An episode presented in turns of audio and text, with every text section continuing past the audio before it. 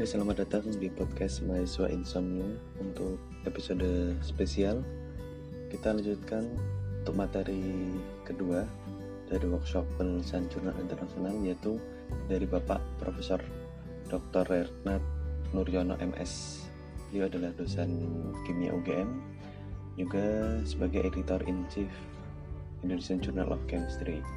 Selamat mendengarkan uh, materi PowerPoint-nya bisa di-download di link yang ada di deskripsi.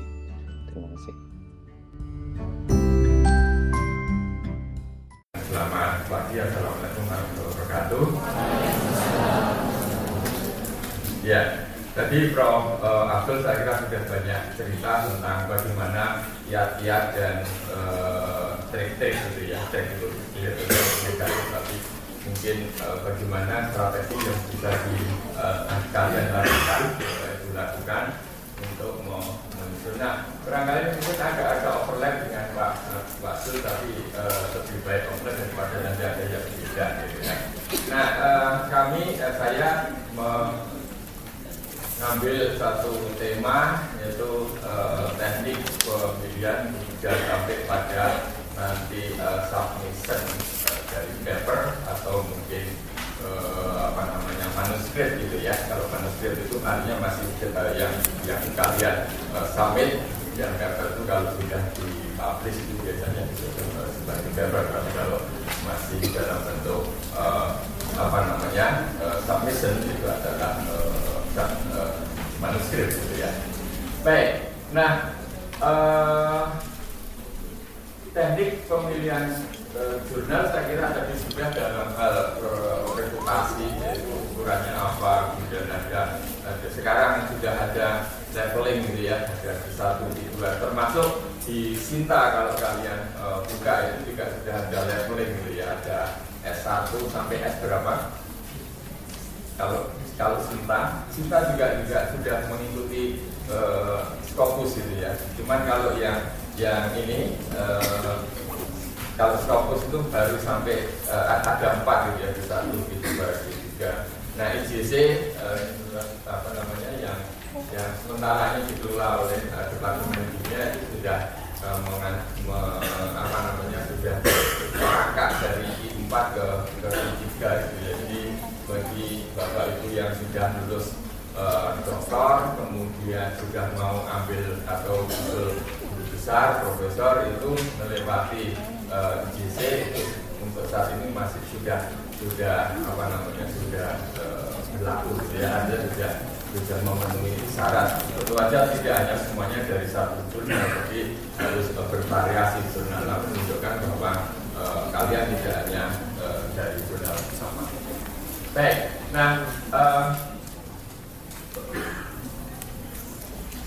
uh, mungkin tadi maaf tadi mungkin juga ada nggak ada lupa seperti apa tapi saya kira juga uh, ya ya. Oh, ya jadi uh, tahapan memilih uh, jurnal yang akan akan dituju tapi ya mungkin saya tidak sampai ke ya, dari sisi leveling gitu ya. Tapi lebih ke ke, ke fokus atau ruang lingkup yang uh, kalian ingin ingin uh, ambil gitu ya. Maksud saya adalah kira-kira kalau kita punya satu uh, artikel dengan tema topik seperti ini itu nanti saya cocok ke mana gitu ya bukan berarti bahwa kalau saya prodi kimia nanti harus yang uh, semuanya jurnal kimia. Saya prodi farmasi saya harus yang farmasi enggak. Tetapi bergantung pada tema kita itu lebih condong lebih berat ke mana gitu. Ya lebih uh, apa namanya ada konten yang jadi justru malah itu uh, menunjukkan hal yang yang positif ketika kita farmasi kemudian kita uh, apa namanya banyak uh, bicara atau banyak membahas tentang kimia, wah kita cocok ke, ke tapi kalau misalkan seperti kimia, nanti aplikasinya ke ke farmasi, ke ke obat-obatan misalkan, bisa saja nanti masuk ke jurnal uh, farmasi. Nah, jadi yang tentu saja tadi sudah berarti bahwa uh, cari dan tetapkan reputasi jurnal yang akan dituju. Jadi memang ya kalau untuk S3, S dua barangkali yang penting kan internasional dulu gitu ya. Jadi bukan bukan targetnya harus berapa gitu. Tapi kalau yang sudah dosen sudah sudah S apa namanya sudah doktor kemudian mau target eh, apa namanya eh, guru besar nah itu memang harus mencari eh, yang yang yang tinggi gitu.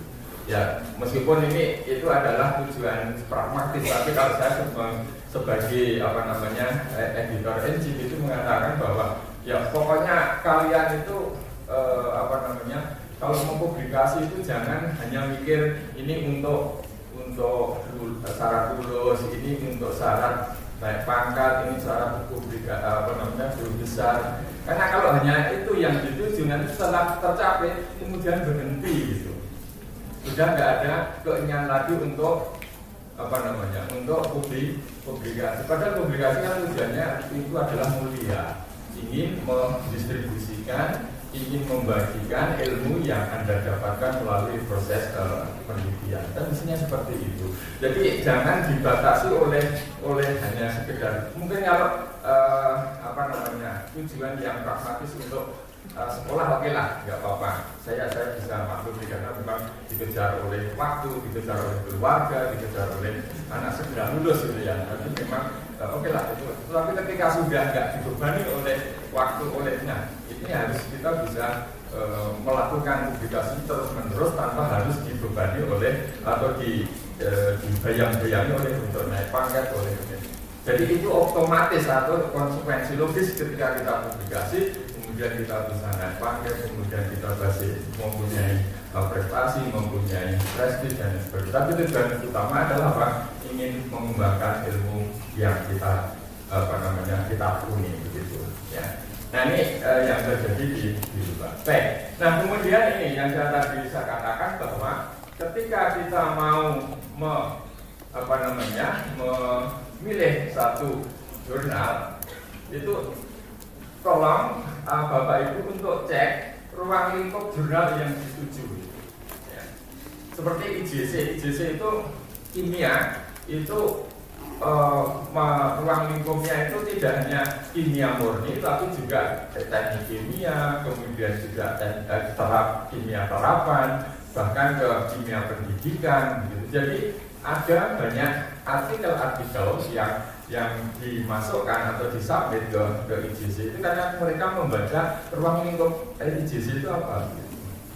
Nah, oleh karena itu kami mohon pada Bapak Ibu atau semuanya saja kalau ingin me, apa namanya akan mensubmit suatu artikel atau manuskrip yang sudah siap, yang sudah ada, paling nggak itu sudah materinya atau kontennya, hasil penelitiannya sudah ada, kemudian uh, bisa uh, belum belum jadi ya manuskripnya belum jadi. Karena kalau sudah jadi nanti ternyata melihat jurnal yang yang A atau B itu mempunyai format e, berbeda itu nanti kalian ini bapak itu nanti harus berubah baru lagi gitu ya.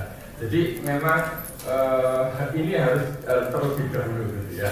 Jadi kemudian setelah e, oh ternyata materi saya atau topik saya itu cocok dengan dengan dengan ruang lingkup dari e, apa namanya dari jurnal ini gitu. So, kalau begitu berarti saya bisa mensubmit eh, apa namanya hasil penelitian saya itu ke jurnal tersebut. Nah, setelah kita sudah memutuskan ke situ, ya Bapak Ibu kemudian bisa mempelajari lebih dalam lagi, terutama adalah instruktur atau panduan bagaimana autor itu me, harus mensubmit formatnya seperti seperti apa, ya kemudian uh, bahasanya apa uh, bukan bahasa tapi uh, stylenya, gayanya, kemudian cara menyajikan gambar, referensinya seperti seperti apa itu ada di dalam manuskrip. Eh sorry, ada di dalam struktur untuk autor. Ya. Nah, ini kadang-kadang kita yang tidak sabar untuk mengecek secara detail gitu, sehingga semua jurnal itu dianggap sama ininya e, gayanya atau formatnya. Padahal tidak. Masing-masing mempunyai e, ciri khas tersendiri ya. Tidak selalu e, sama ya. Nah oleh karena itu meskipun ini sama-sama dari e, penerbit Elsevier itu nanti ketika e, bapak ibu kemudian e, cermati itu ada yang berbeda-beda meskipun ah, mungkin ada yang yang sama juga tapi uh, tolong uh, bapak ibu kemudian cermati di dalam instruktur ini. Nah, nah kemudian setelah bapak ibu mungkin tidak uh, ya kadang-kadang belajarnya paralel gitu ya. Ketika kita mau menyusun asal asarnya bagaimana sih? Baru baca. Karena kalau baca sampai detail gitu kadang-kadang juga nanti mengimplementasikannya susah. Gitu. jadi uh, oke okay lah yang penting-penting dulu yang kira-kira mau saya lakukan kalau kita kita pelajari. Nanti ketika itu uh, ber, bertahap begitu ya. Itu untuk menyusun uh, apa namanya manuskrip itu disesuaikan dengan instruktur untuk author atau panduannya itu ya.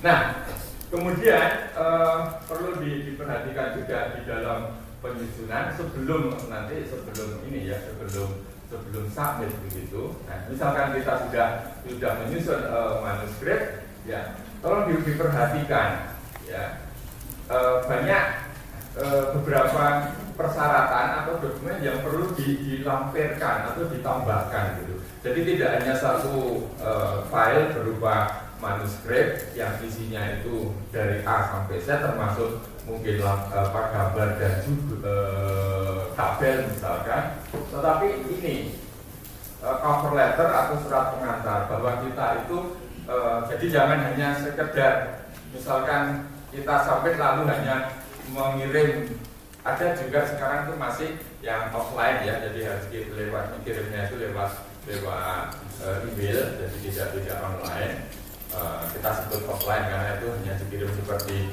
kurir tapi hanya lewat email. Nah itu uh, harus di, dilengkapi dengan uh, apa namanya cover letter surat surat pengantar kalau kita ya, ya tidak hanya menyerahkan tapi juga di disaksikan bahwa ini adalah uh, kami menyerahkan atau mengirimkan uh, artikel atau dalam bentuk uh, manuskrip gitu ya. Uh, tunjukkan aja bahwa apa yang kamu uh, apa namanya kamu ingin laporkan di dalam manuskrip itu ini belum pernah dipublish, belum sedang dalam atau tidak sedang dalam proses uh, review misalkan begitu. Dan ini tidak ada konflik of interest misalkan seperti itu. Itu itu disebutkan dalam cover letter itu lebih lebih baik begitu ya. Nah kemudian uh, setelah itu nah sekarang uh, ngetrend bahwa setiap jurnal itu meminta author yang mensubmit manuskrip itu diminta untuk melengkap uh, apa namanya menyertai juga alternatif reviewer yang yang di yang diusulkan. Ya. Reviewer reviewer itu uh, yang akan membahas yang akan menilai mengevaluasi uh, manuskrip kalian ya bapak ibu ya.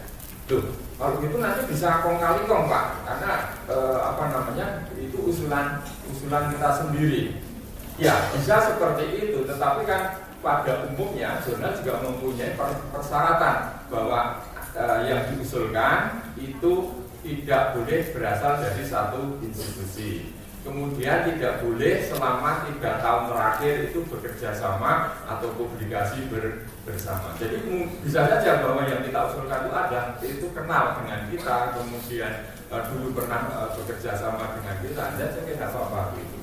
Ya tetapi apa? Itu uh, tujuannya apa? Sebetulnya untuk mempermudah editor karena sekarang itu mencari reviewer itu sulit sekali.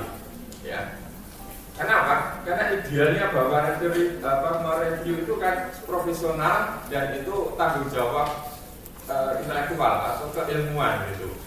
Sehingga mestinya itu tidak boleh diberi honor gitu ya. Jadi kalau kalau karena tidak diberi honor makanya kadang-kadang e, menilainya juga kalau terutama yang ada dari dari kita teman-teman kita atau yang di Indonesia itu susah sekali kadang-kadang diberi minta tolong untuk mereview e, tidak dijawab ya. Ya kalau kalau sebenarnya kalau menolak aja enggak kalau apa namanya kalau nggak mau ya ditolak aja. Jadi jangan kita memberi harapan yang palsu gitu ya. Yang kosong gitu ya.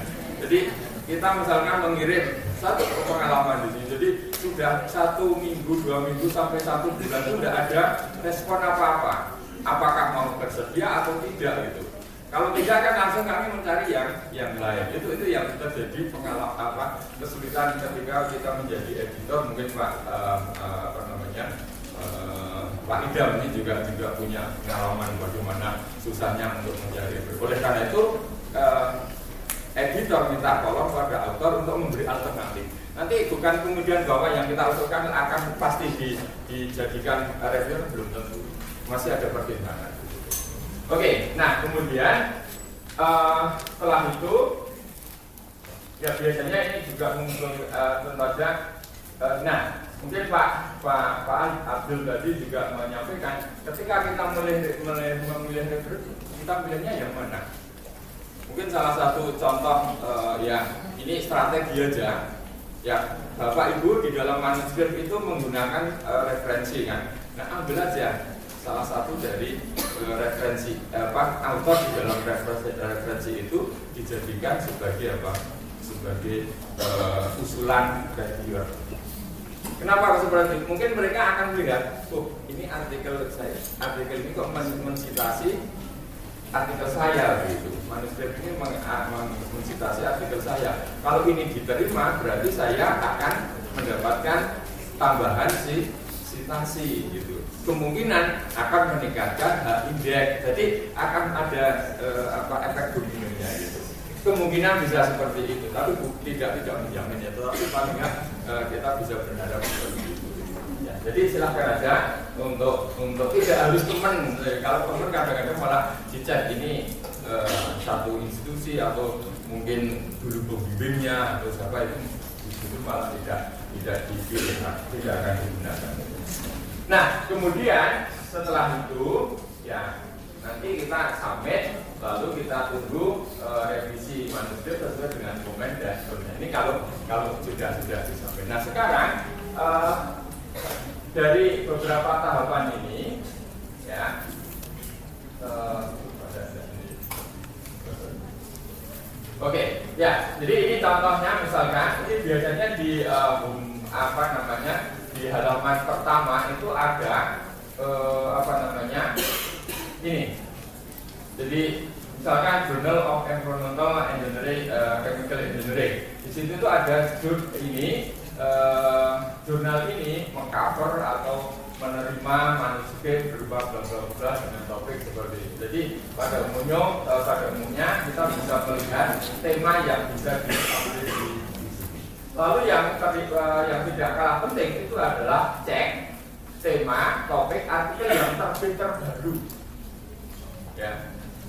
Jadi Bapak Ibu, uh, jurnal itu dinamis baik itu aturannya, baik itu formatnya ataupun e, apa namanya tata caranya itu dinamis, artinya bisa berubah setiap saat. Nah oleh karena itu kita tidak bisa mengacu misalkan e, instruktur bagi author untuk dua atau tiga tahun yang lalu, mungkin sekarang sudah berbeda.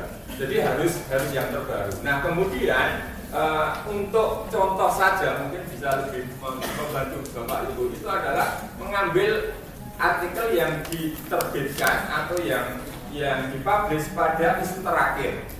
Ya.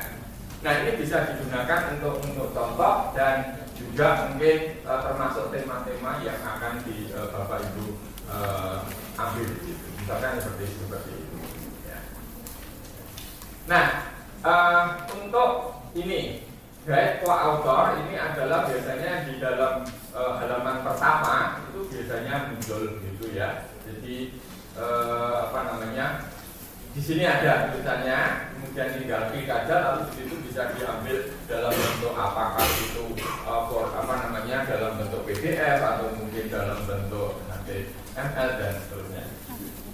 Nah, ini kalau di jurnal IJC ya dan atau di IJC ini juga ada saya kok uh, eh sorry yang sebelumnya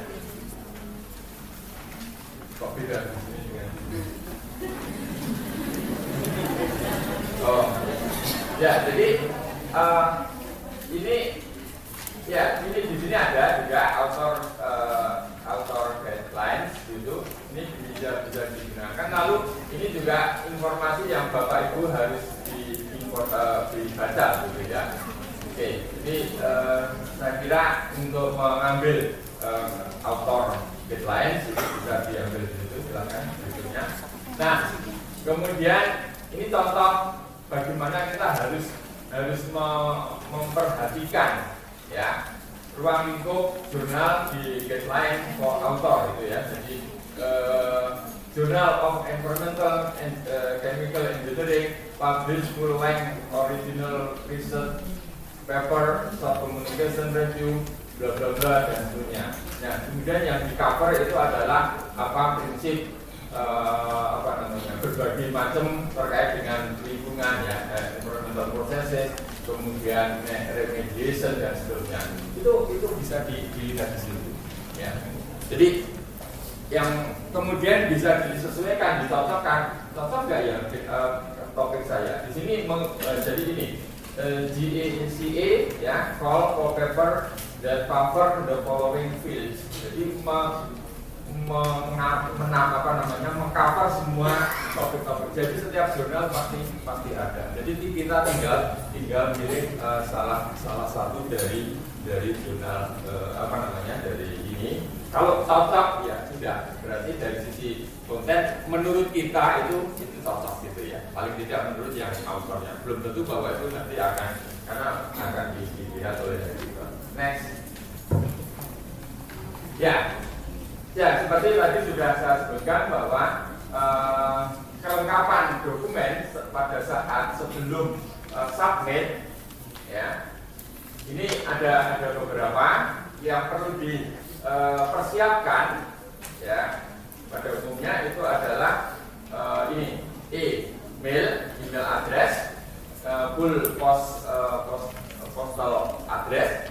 Jadi walaupun sekarang sudah nggak pakai uh, apa namanya kirim mengirim lewat lewat uh, kurir gitu. Tapi masih juga di, di uh, berikan ini kan apa? Karena bagaimanapun untuk ngecek ketika nanti ada apa-apa itu biasanya lalu lewat lewat ini gitu, ya.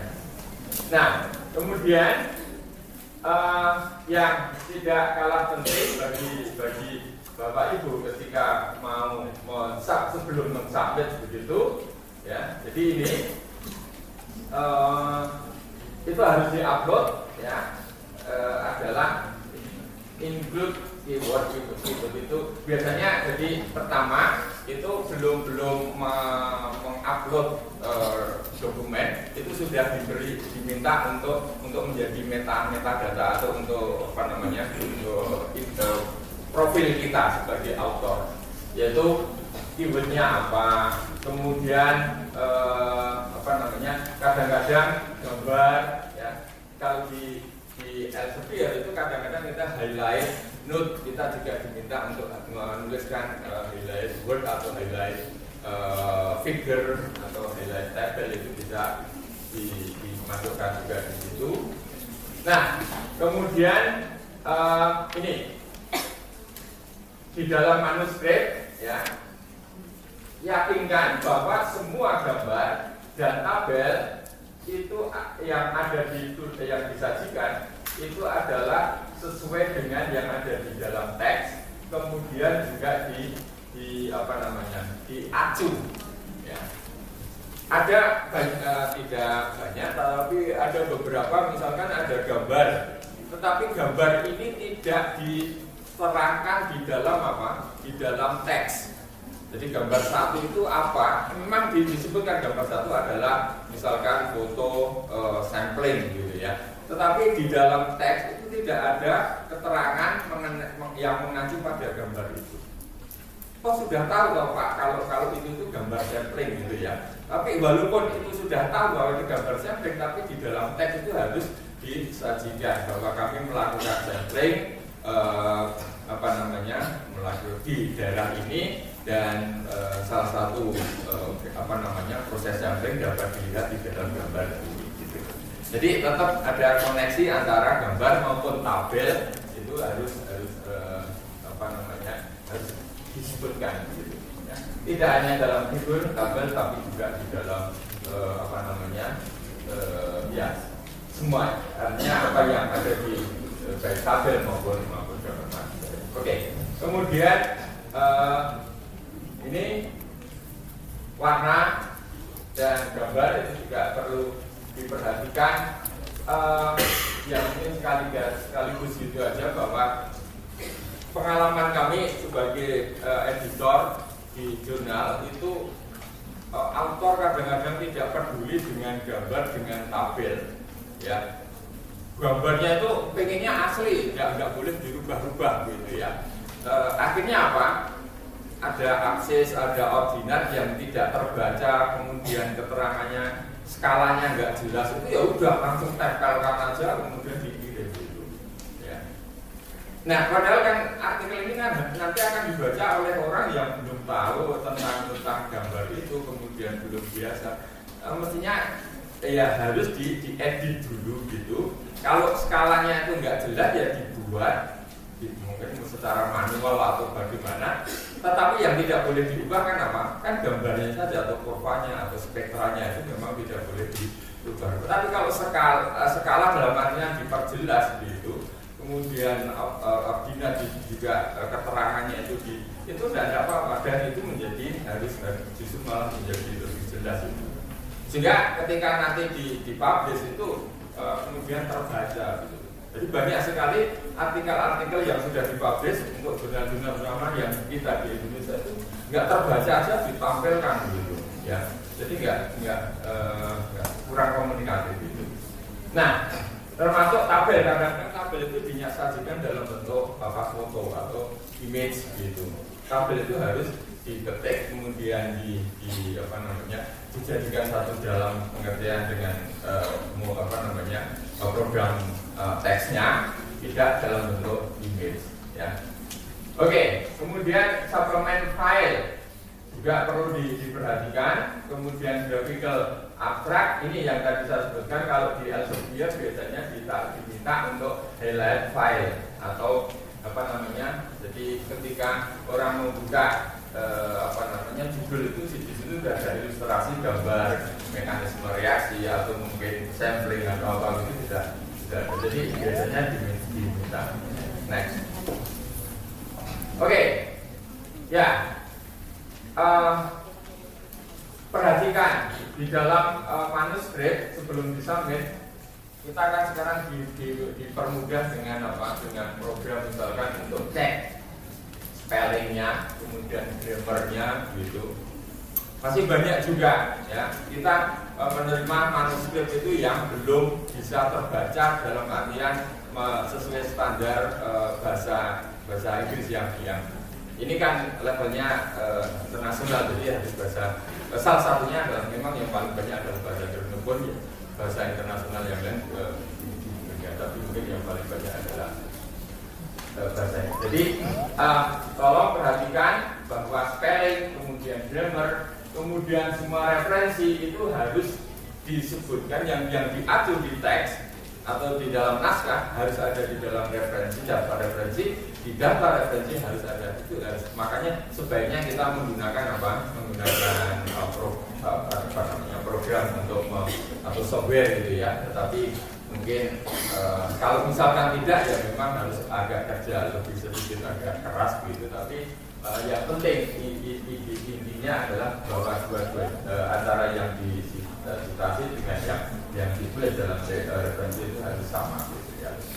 Kemudian uh, apa namanya ya ini referee uh, suggestion uh, kemudian apa namanya beberapa jurnal, eh sorry, jurnal policy termasuk mungkin harus ada uh, kompleks apa namanya konflik of interest dan segala macam. Nah, terutama kalau yang dari farmasi, dari kesehatan itu ada yang kita kenal dengan apa? Mungkin uh, karena kan sering menggunakan apa namanya uh, binatang atau hewan percobaan bagaimana bahwa bagi ketika melakukan eksperimen itu apakah sesuai dengan dengan kode etik atau kalau kalau belum atau kalau tidak tidak. Makanya ada nanti ada yang disebut dengan uh, sama uh, clearance gitu ya clearance uh, apa namanya. Ya etika ya etika atau artinya bahwa penelitian ini sudah uh, memenuhi persyaratan etika. Ya, tadi seperti yang saya sebutkan bahwa etika di dalam komunikasi, kemudian eh, klarifikasi, declaration bahwa verifikasi bahwa artikel ini belum eh, tidak dalam proses. Jadi bukan berarti bahwa artikel ini sebelum apa namanya yang disubmit itu begini uh, boleh bahwa bapak itu mensubmit uh, artikel yang dulu sudah disubmit di jurnal lain tetapi ditolak. Ya nggak apa-apa itu di, di, kemudian diperbaiki sesuai dengan saran mungkin dari jurnal yang sebelumnya. Lalu setelah itu kok saya nggak sesuai dengan jurnal ini kemudian ada yang lebih cocok disampaikan di situ. Itu boleh tetapi sudah clear dan sudah jelas bahwa ini tidak ada proses review. Tetapi ketika eh, kita masuk masukkan atau kita submit lalu kemudian belum ada jawaban lama sekali sih kok eh, apa namanya juga nggak profesional itu sudah lama nggak ada respon apa apa gitu. Nah kemudian nggak sabar eh, tidak ada perubahan apa apa lalu disubmit ke jurnal yang lain. Nah itu yang yang tidak tidak di, tidak diperbolehkan. Ditanyakan dulu pada jurnal yang pertama, apakah ini sudah prosesnya seperti apa. Kalau perlu, kalau memang nggak nggak yakin dengan apa e, proses review yang di jurnal pertama, tarik aja nggak apa-apa. Bahwa kami kami tarik karena e, alasan apa gitu. Kemudian kalau sudah ditarik, sudah diinformasikan, baru boleh gitu. Artinya bahwa kita tidak boleh secara e, paralel sampai uh, artikel yang sama begitu. Ya. Copyright, kemudian open open access. Nah, open access ini uh, maksudnya adalah bahwa kadang-kadang kalau kita mengambil uh, submit ke jurnal yang yang uh, misalkan Elsevier gitu, itu tidak open access. Kalau mau open access itu kita harus membayar dan nggak nggak nggak nggak sedikit ya bisa 31 ribu berapa gitu bisa euro dalam bentuk euro atau dalam bentuk sangat sangat sangat sangat tinggi ya nah uh, sehingga kalau kita tapi biasanya reputasinya tinggi jurnal itu jadi yang yang bisa membuka itu hanya yang yang melangganan saja ya. kemudian tetapi ada jurnal seperti IJC itu open access jadi siapa pun bisa karena memang sedang pro, promosi supaya menaikkan anu ya reputasinya. Tapi kalau sudah naik reputasinya kemudian uh, jual mahal gitu. Tapi kalau sekarang masih proses promosi baru ini biasanya uh, ya bebaskan saja supaya nanti banyak yang yang membaca kemudian banyak yang presentasi. Ya. Baik, kemudian uh, online saya nah di online submission silakan uh, lanjut. Oke, okay, uh, termasuk bagaimana ukuran uh, manuskrip panjang atau maksudnya berapa halaman berapa kata itu ada sebetulnya di dalam di dalam uh, apa namanya di dalam guideline gitu. jadi tolong bapak ibu nanti perhatikan ketika sebelum sebelum me, me, menulis atau menyusun apalagi sebelum submit surat silakan next Oke, tadi tabel saya kira sudah ya. Jadi eh, jangan sampai kemudian eh, antara eh, tabel figure caption artinya penjelasan itu kemudian eh, tidak tidak sinkron dengan dengan yang ada di yang ada di eh, teks. Kemudian referensi saya kira tadi sudah sudah ada singgung bagaimana eh, apa namanya bahwa di dalam daftar referensi atau daftar pustaka itu harus uh, sama dengan yang selanjutnya. Next. Baik. Ya. Jadi mungkin tanggapan bagaimana uh, apa namanya kalau kita mau submission uh, setelah kita punya manuskrip sudah punya kira-kira calon reviewer yang kita usulkan kita sudah punya surat e, pengantar kita sudah. Semuanya lengkap gitu ya. Lalu bagaimana kita submission e, sebagian besar sekarang e, submission itu harus online. Jadi tidak boleh e, lewat email atau tidak di apa namanya tidak akan diterima lewat lewat email aja. Ya kecuali memang ada beberapa yang masih. Tapi uh, bapak saya ini sudah semuanya harus lewat uh, online. Nah bagaimana caranya? Uh, simbol atau sederhana yaitu pertama dibuka webnya lalu kita buka online submission jadi klik aja di off, offline online submission nah setelah itu kemudian silakan mbak. Ya uh, di dalam nanti setelah ketika kita online submission itu ada beberapa jurnal yang harus registrasi. Maksudnya gimana? Jadi kita harus registrasi sebagai autor. Sebelum kita registrasi belum bisa masuk online, nah, belum bisa submission. Tapi ada juga yang tanpa uh, registrasi lalu bisa uh, submission. Ya, cermati IJC itu harus uh, registrasi kalau sudah registrasi maka kita bisa punya account, punya uh, apa namanya username dan punya password. Ya. Kemudian kalau sudah misalkan kita sudah registrasi, kemudian kita sudah mendapatkan username, kita punya password, lalu masuk ke Nah, karena angka baru, ya kita harus masuk ke mana? Ke new submission. Jadi e, merupakan apa? Submission yang yang baru. Ya. Lalu ikuti sesuai dengan petunjuk yang ada di dalam ini. Misalkan judul uh, judulnya apa, autornya siapa, institusinya bagi siapa, mana, abstraknya bagaimana, keyword, referensi.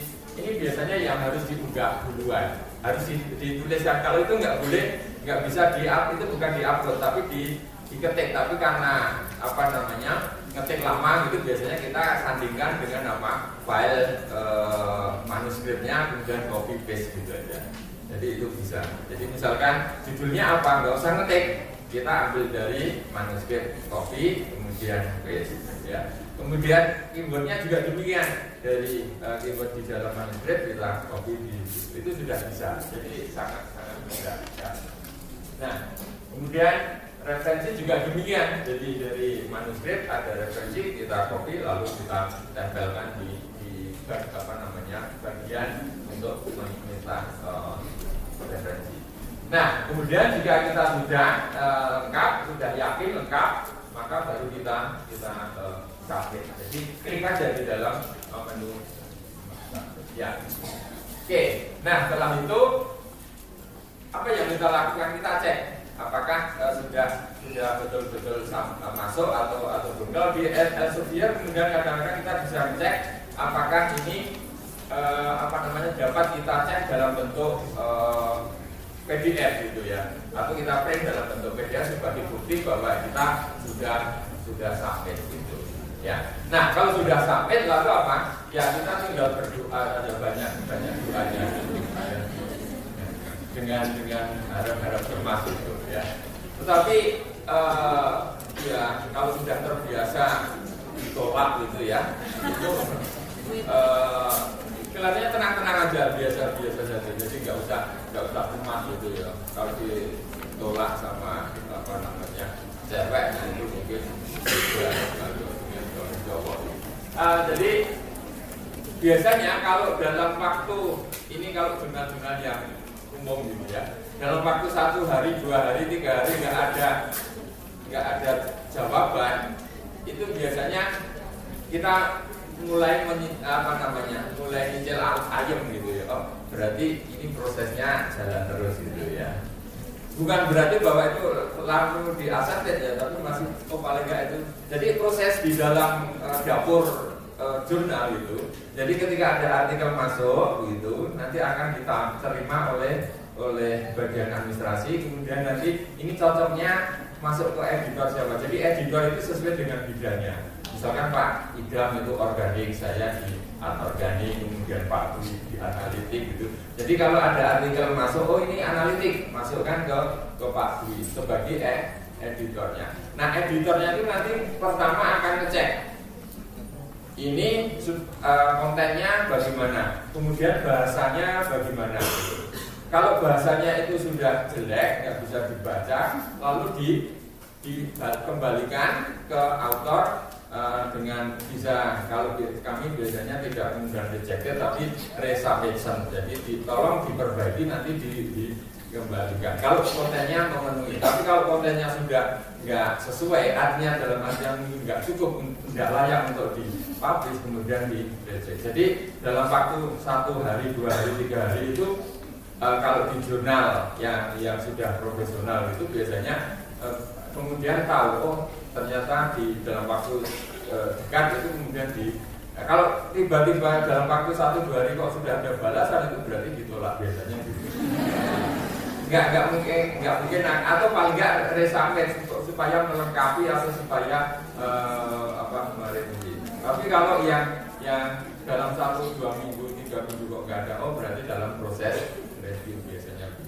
Nah, dari setelah itu nanti biasanya kita kemudian apakah aset kemudian minor revision atau major revision atau revision. Jadi bisa saja dalam waktu satu bulan itu di kok nggak ada balasan tahu-tahu di reject bisa saja. Ya. Nah oke okay, jadi uh, barangkali uh, itu silakan. Berikutnya. Sudah. Ya jadi uh, kemudian ketika uh, ini mungkin uh, waktunya sudah masih? Oke. Okay. jadi ketika ini uh, bapak ibu tadi sudah mendapatkan balasan dan e, balasannya itu bukan rejected kemudian revision itu kita juga sudah alhamdulillah gitu ya bahwa tidak di reject. Kemudian nah biasanya ya, tapi sangat sedikit sekali kemudian accepted uh, atau artinya apa apa adanya itu langsung diterima accepted itu jarang gitu ya biasanya itu pasti ada ada apakah itu minor atau major revision gitu ya. Nah, ketika ada major atau ada revision gitu ya, tolong bapak ibu itu uh, jangan kemudian hanya merevisi lalu disambit lagi atau dihapus lagi, tapi tolong dilengkapi ya. Mungkin tidak tidak tidak spesifik diminta untuk untuk ini ya, tetapi secara otomatis itu harus menjadi uh, apa namanya tugas kita ketika sebagai autor ketika ada revisi itu biasanya akan ada komen-komen gitu. Nah setiap komen itu harus bapak ibu respon gitu. Responnya bagaimana? Kalau ini setuju, ya bapak ibu bilang setuju kemudian direvisi. Kalau tidak, bapak ibu harus memberi argumentasi alasannya apa gitu. Ya, jadi uh, jangan hanya misalkan uh, saya biasa menerima bahwa ini sudah kami perbaiki sesuai dengan syarat, tapi tidak ada uh, apa namanya, tidak ada catatan, tidak ada note uh, seperti apa uh, perbaikannya atau revisinya itu gimana, itu enggak jelas. Jadi ini contohnya, jadi uh, ini adalah komen dari apa namanya reviewer kadang-kadang lebih banyak, lebih panjang daripada yang kita itu tidak apa-apa gitu. karena memang ada reviewer yang betul-betul teliti, ada betul-betul apa namanya, ya strict gitu, karena memang dia punya tanggung jawab moral untuk mengembangkan ilmu. Kalau yang dipublish itu nanti salah, padahal itu bidang kita, nanti kita punya apa namanya, punya ini ya, rasa rasa salah gitu, itu mau mau kayak gitu itu publish gitu. Jadi betul-betul bahwa ini uh, ada komentar yang begitu panjang dan detail sampai substansi bukan hanya bahasa bukan hanya uh, format tapi pada uh, substansi. Lalu ini adalah apa? Ini adalah responnya, ya respon dari author.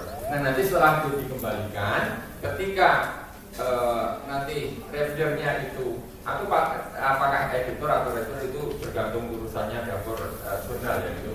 Nah ketika itu di, bisa diterima kemudian nanti biasanya lalu uh, ada daftar di, di sampai ulang atau uh, di upload ulang. Nah kemudian ada balasan uh, mudah-mudahan kemudian menjadi dari dari revisi tadi menjadi menjadi aset jadi biasanya seperti itu. Ya oke silakan uh, lanjut. Nah kira-kira demikian bapak-bapak dan ibu-ibu yang uh, mungkin share saja bukan bukan saya uh, apa namanya memberi uh, belajar pada Bapak Ibu tapi uh, share bagaimana pengalaman kami ketika mengelola perusahaan ini dan juga sekaligus ketika kami menjadi uh, di beberapa saya kira demikian eh, mohon maaf kalau ada kekurangan waktu kita menjelaskan kepada Pak Bidang untuk eh, mungkin ada yang ditanyakan tanggapan dari Bapak. Oke, terima kasih Profesor Puryono. Uh, beri tepuk tangan untuk beliau. Langsung saja kita buka sesi pertanyaan. Uh, dua pertanyaan terlebih dahulu. Ibu yang di sebelah selatan dan Bapak di sebelah utara. Monggo. Uh, terima kasih atas kesempatannya. Saya Desmi dari matematika. Uh, yang ini saya, yang ingin saya tanyakan Pak, uh, tadi kan ada namanya cover letter. Nah, tapi kan kalau kita memasukkannya itu berupa dengan cara online, itu kan udah ada item-itemnya itu misalnya kan manuskrip kita tinggal upload gitu pak jadi apakah yang untuk cover letter ini juga ada itemnya tinggal upload atau kita gabungin filenya dengan manuskrip atau bagaimana pak terus uh, begitu juga dengan yang respon dari author untuk hasil reviewer tadi pak apakah kita gabungkan dengan yang hasil yang udah kita revisi atau gimana yang ubah kita perbaiki atau bagaimana kemudian Tadi seperti yang Bapak sampaikan tadi ada suatu program yang kita bisa cek grammar sama spellingnya. Nah, kalau bisa apa Pak programnya? Terima kasih Pak.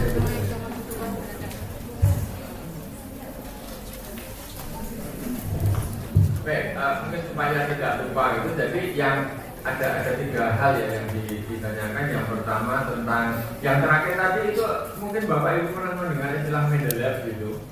Dan kemudian mungkin bisa kiri kanan bisa tahu Mendeley kemudian apa pak? Demery ada satu lagi and and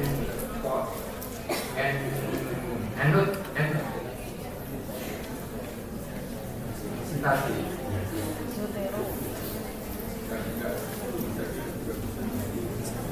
jadi Enot kemudian Mendeley kemudian kemudian mungkin ada yang lain gitu yang saya hanya saya tuh pernah pakai Mendeley tapi kalau kadang-kadang kan kita itu gini nulis referensi itu kan nggak perlu kadang-kadang nggak perlu punya artikelnya aslinya gitu loh. Padahal kalau Mendeley itu harus kita punya database tentang tentang artikel itu kalau enggak ya dari, dari internet gitu ya dari searching dari dari sana. Sehingga kadang-kadang terlalu lama kan.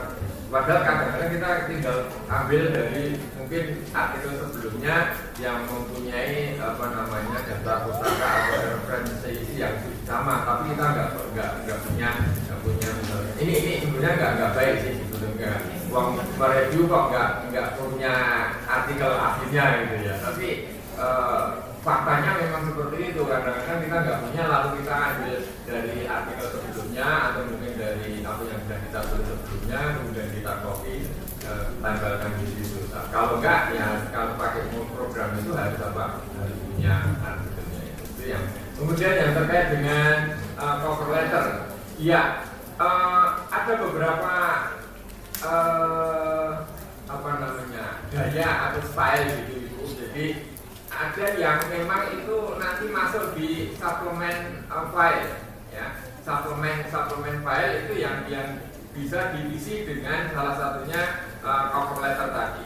Tapi kalau tidak ya bapak ya, ibu nanti bisa menyatu di, di page pertama sebelum manuskrip. Itu bisa. Jadi uh, bisa dua kemungkinan.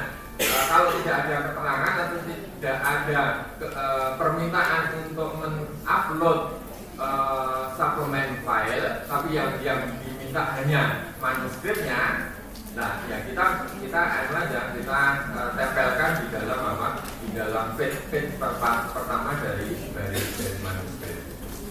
Termasuk apa? Termasuk respon tadi. Respon itu kadang-kadang ya mungkin uh, saya bisa memahami bahwa kadang-kadang tidak ada tempatnya pak untuk untuk untuk uh, apa namanya untuk menyajikan uh, respon dari autor itu. Nah, uh, saya menyarankan uh, bapak ibu nanti di, dijadikan satu satu file dengan dengan manuskrip misalkan terutama barangkali saya itu di depan atau di, di halaman halaman uh, pertama gitu Iya, jadi nanti ketika itu dibuka oleh oleh editor atau kemudian dikirim ke reviewer itu nanti bisa apa namanya kemudian bisa melihat oh ternyata dia sudah merespon baik dan itu e, kemudian bisa diterima kalau sudah diterima kan kemudian ada keputusan jadi saya kira begitu Bu. Jadi silakan aja.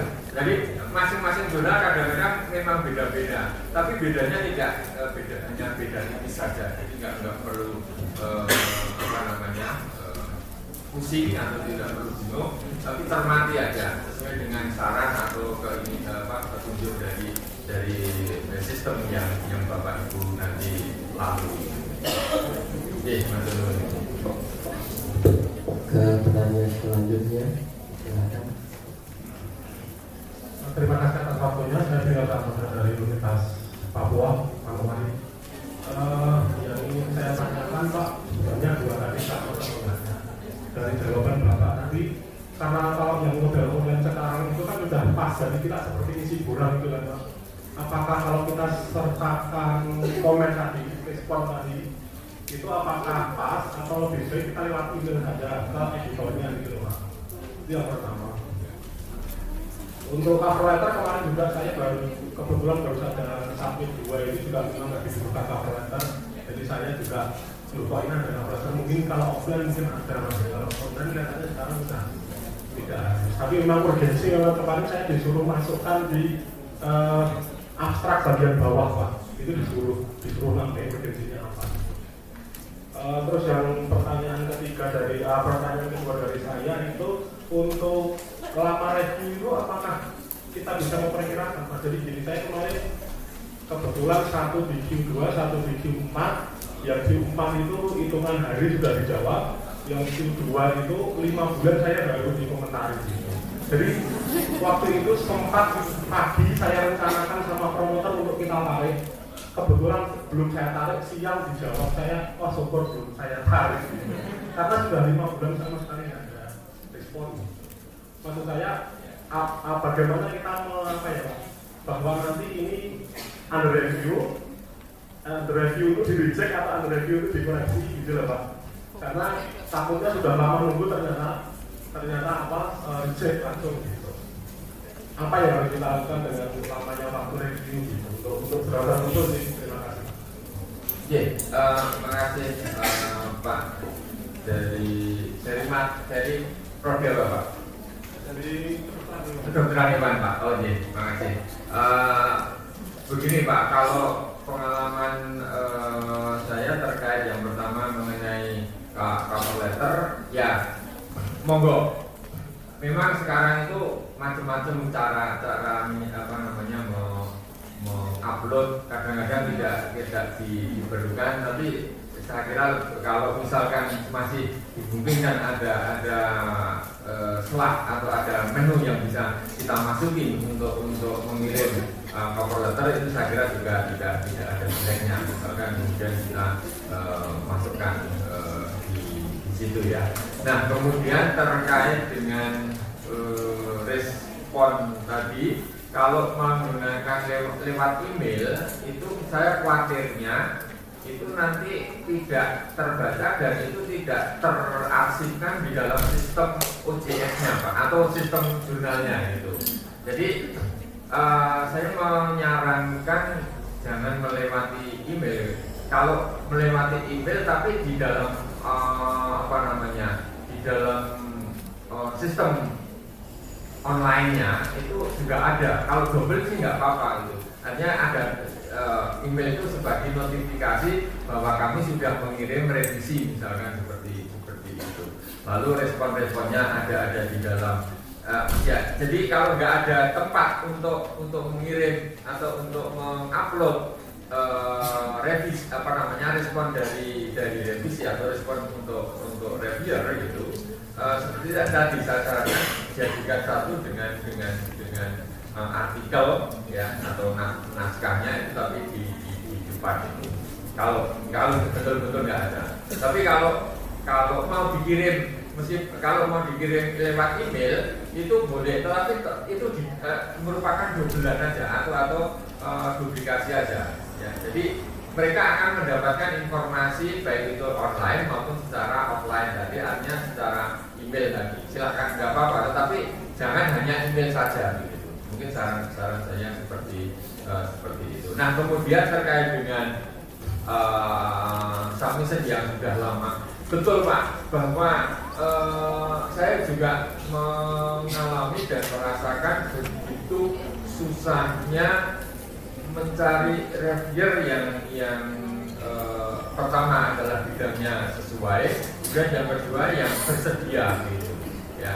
Jadi editor itu sebagai pintu pertama itu akan menilai dari sisi konten dan sisi dari uh, apa namanya kredibilitasnya uh, naskah itu.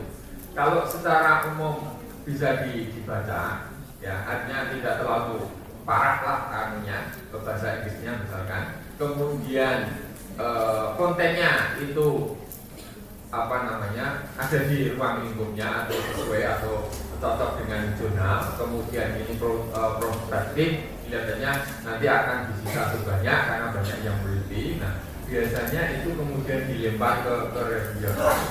Nah ketika di, dilempar ke reviewer itu yang kita tidak bisa kontrol jadi editor itu nggak bisa kontrol. Jadi maksud eh, maksudnya tidak bisa kontrol itu kadang-kadang itu sudah kita kirim tapi nggak dibalas-balas. Ya.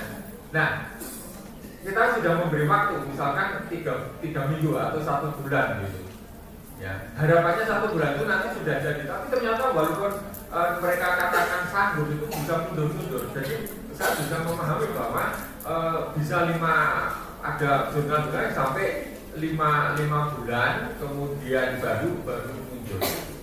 Bukan berarti bapak ketika kita submit lalu dalam waktu satu minggu, wah jurnalnya bagus dalam satu minggu sudah di, diterima, eh apa namanya sudah direspon dan accepted langsung accepted tanpa apa-apa gitu. Itu justru malah kita bertanda tanya tanda tanya dengan jurnal itu. Kemudian bapak ibu suruh bayar gitu, ya bayar sekian nanti akan dipublish gitu. Dalam uh, dalam lima hari atau uh, satu minggu itu sudah sudah ada sudah ada respon. Dan itu diaksesnya tanpa ada revisi itu itu itu malah bagi kita harus ada tanya uh, besar terhadap kualitas atau reputasi tersebut. Nah terkait dengan itu kalau kami nyarankan ketika bapak itu nggak nggak sabar kemudian belum ada respon saya, saya kira bapak bisa berhak untuk menarik tarik saja nggak apa-apa. Jadi itu di, sudah sekian setelah uh, bulan tidak ada respon kemudian ditanya tapi ditanyakan dulu gitu ya. Kalau di, uh, ditanyakan kemudian tidak dibales kemudian tidak ini uh, ya kemudian ditarik saja. Karena setelah bapak bapak menggunakan apa menarik itu lalu kemudian bapak ke yang lain itu nggak ada. masalah tapi kalau belum ditarik kemudian bapak nanti ke di apa namanya disubmit ke jurnal lain, ya itu nanti ketika dua-duanya muncul itu bisa bisa menjadi masalah dan itu nanti bapak uh, juga secara etika menjadi dipersalahkan. Mungkin itu pak yang dapat saya uh, sampaikan. Silahkan kami buka dua penanya. Seperti ya ibu, satu lagi silahkan. Ada lagi? Oke, nah, silakan ibu. Yang di depan dulu. Oh iya, di belakang dulu. Silakan.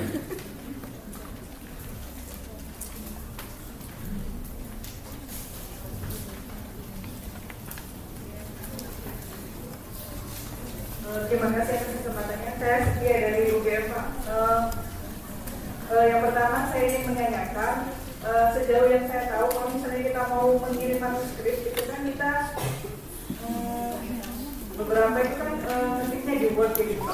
Nah di situ kan juga ditampilkan uh, berbagai macam gambar.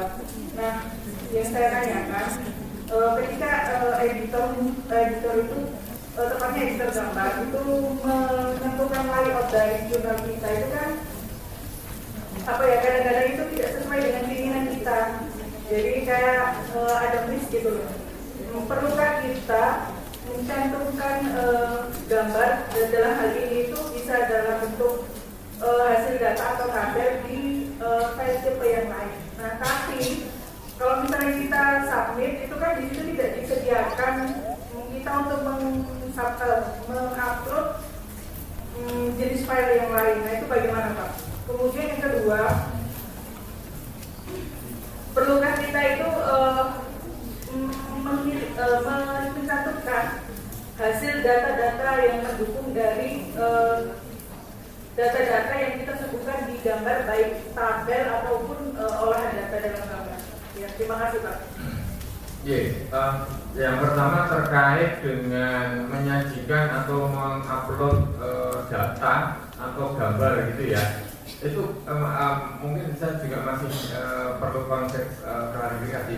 Maksudnya gambar gambar yang akan yang menjadi uh, menyatu dengan naskah atau itu hanya sebagai suplemen atau sebagai apa namanya semacam appending atau lampiran? Kalau sebagai lampiran saya kira tidak tidak tidak perlu di, di, dimasukkan atau tidak perlu diupload atau tidak perlu disubmit. Tapi yang yang dalam bentuk gambar atau data yang itu betul-betul ini yang akan kita sajikan di dalam uh, naskah nah sekarang itu kalau tidak uh, salah saya mungkin jadi hanya pengalaman saya sih mungkin tidak bisa mengatakan bahwa semuanya.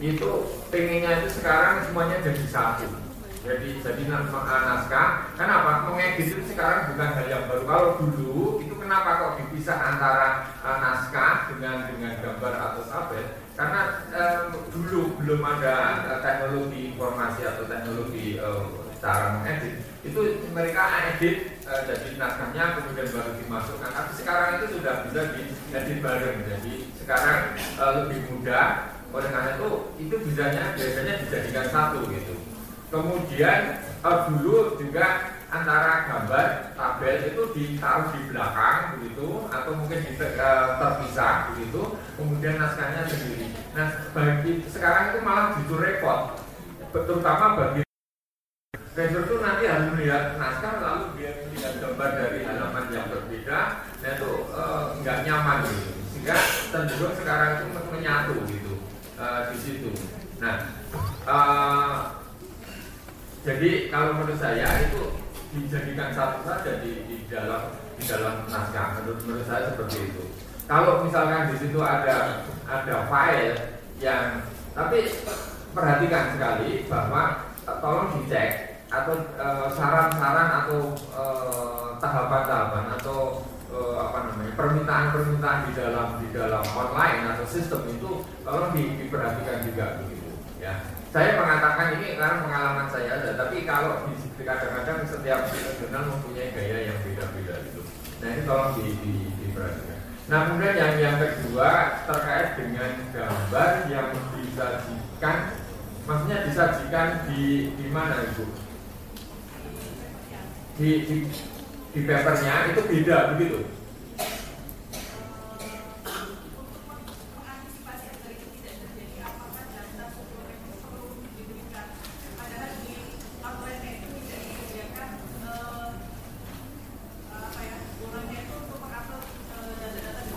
Oh ya, Oke. Uh, biasanya data-data yang yang detail, data-data yang sangat mungkin seperti apa yang begitu saya kira tidak tidak menurut saya kalau tidak perlu di di, di.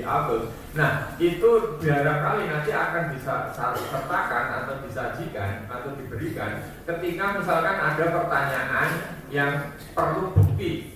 Misalkan ketika direview kemudian ada permintaan ini apakah benar data seperti ini, nah baru kemudian di, di upload. Tapi ketika uh, apa namanya, ketika masih dalam proses submission kemudian uh, belum ada permintaan kalau menurut saya yang disajikan itu atau yang ditampilkan itu adalah yang yang ini saja yang betul-betul nanti menjadi satu dengan dengan dengan naskah. Kalau, kalau saya kok menyarankan ke uh, seperti itu. Secara umum seperti karena apa? Kadang-kadang kalau walaupun dikasihkan data-data yang banyak tapi kalau itu tidak masuk di naskah nanti editor maupun reviewer itu juga kadang-kadang tidak tidak memper, memperhatikan itu. Mungkin itu yang dapat saya tambahkan. Silakan. Penanya selanjutnya. Itu depan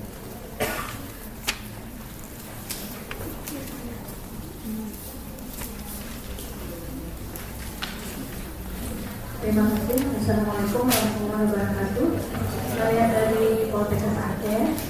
Kemudian yang ingin saya tanyakan bahwa saya pernah uh, memasukkan publikasi, tetapi masuknya salah.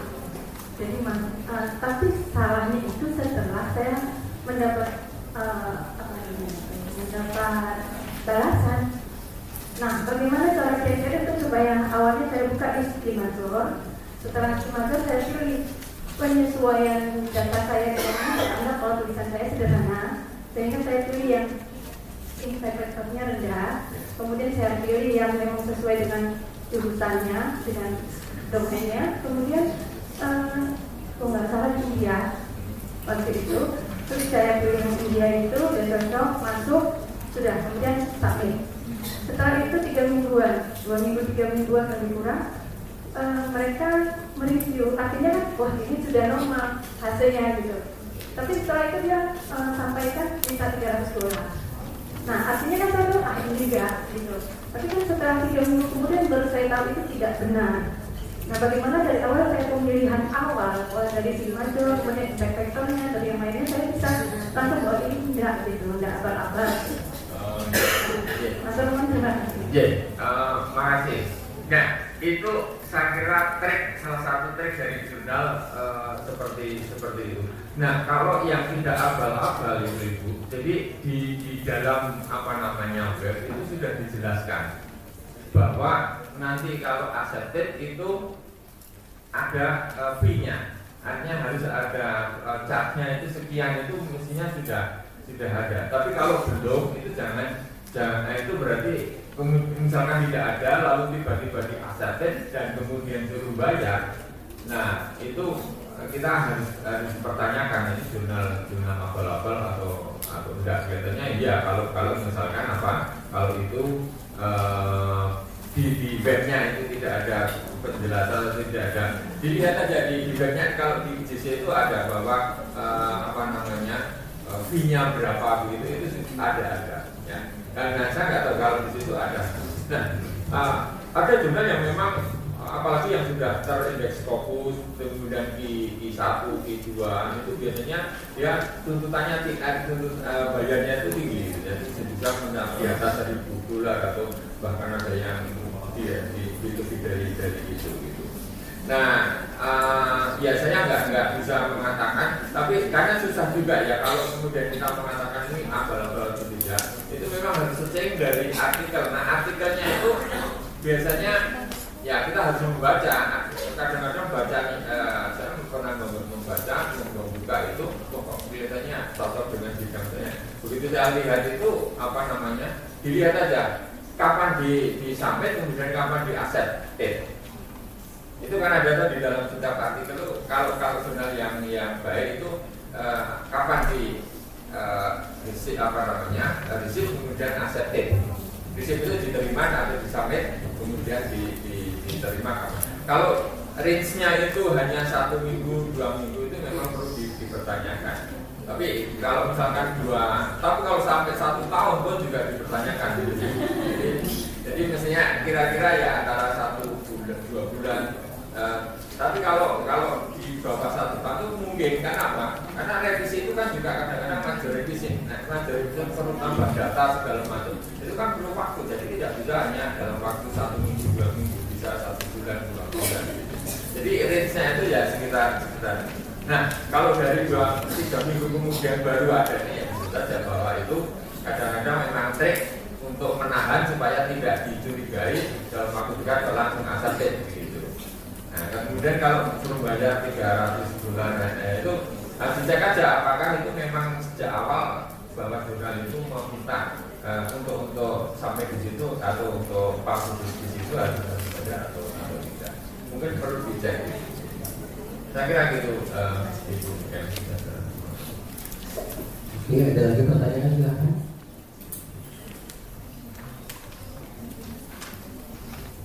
Oke, kalau tidak ada, uh, terima kasih kepada Profesor Noriono atas uh, materinya.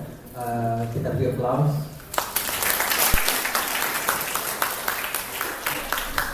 Oke, izinkan saya untuk memberikan penjelasan. Jadi, uh, publikasi merupakan uh, suatu cara untuk uh, komunikasi kemudian pengembangan ilmu pengetahuan dan hendaknya dilakukan secara terus-menerus dan tidak dibaik-baikin oleh uh, persoalan administrasi. Kemudian ketika kita uh, akan memasukkan suatu jurnal dalam suatu jurnal, uh, paper di dalam suatu jurnal, uh, kita hendaknya dilihat ruang lingkup dari jurnal tersebut apakah sesuai atau tidak dengan paper yang akan kita masukkan. Kemudian jangan lupa untuk melihat author guideline-nya apa yang harus diikuti dalam jurnal tersebut. Kemudian yang yang penting juga adalah kita harus uh, melihat ethical science jangan sampai itu uh, dilanggar. Oke, okay, uh, sekian dari saya.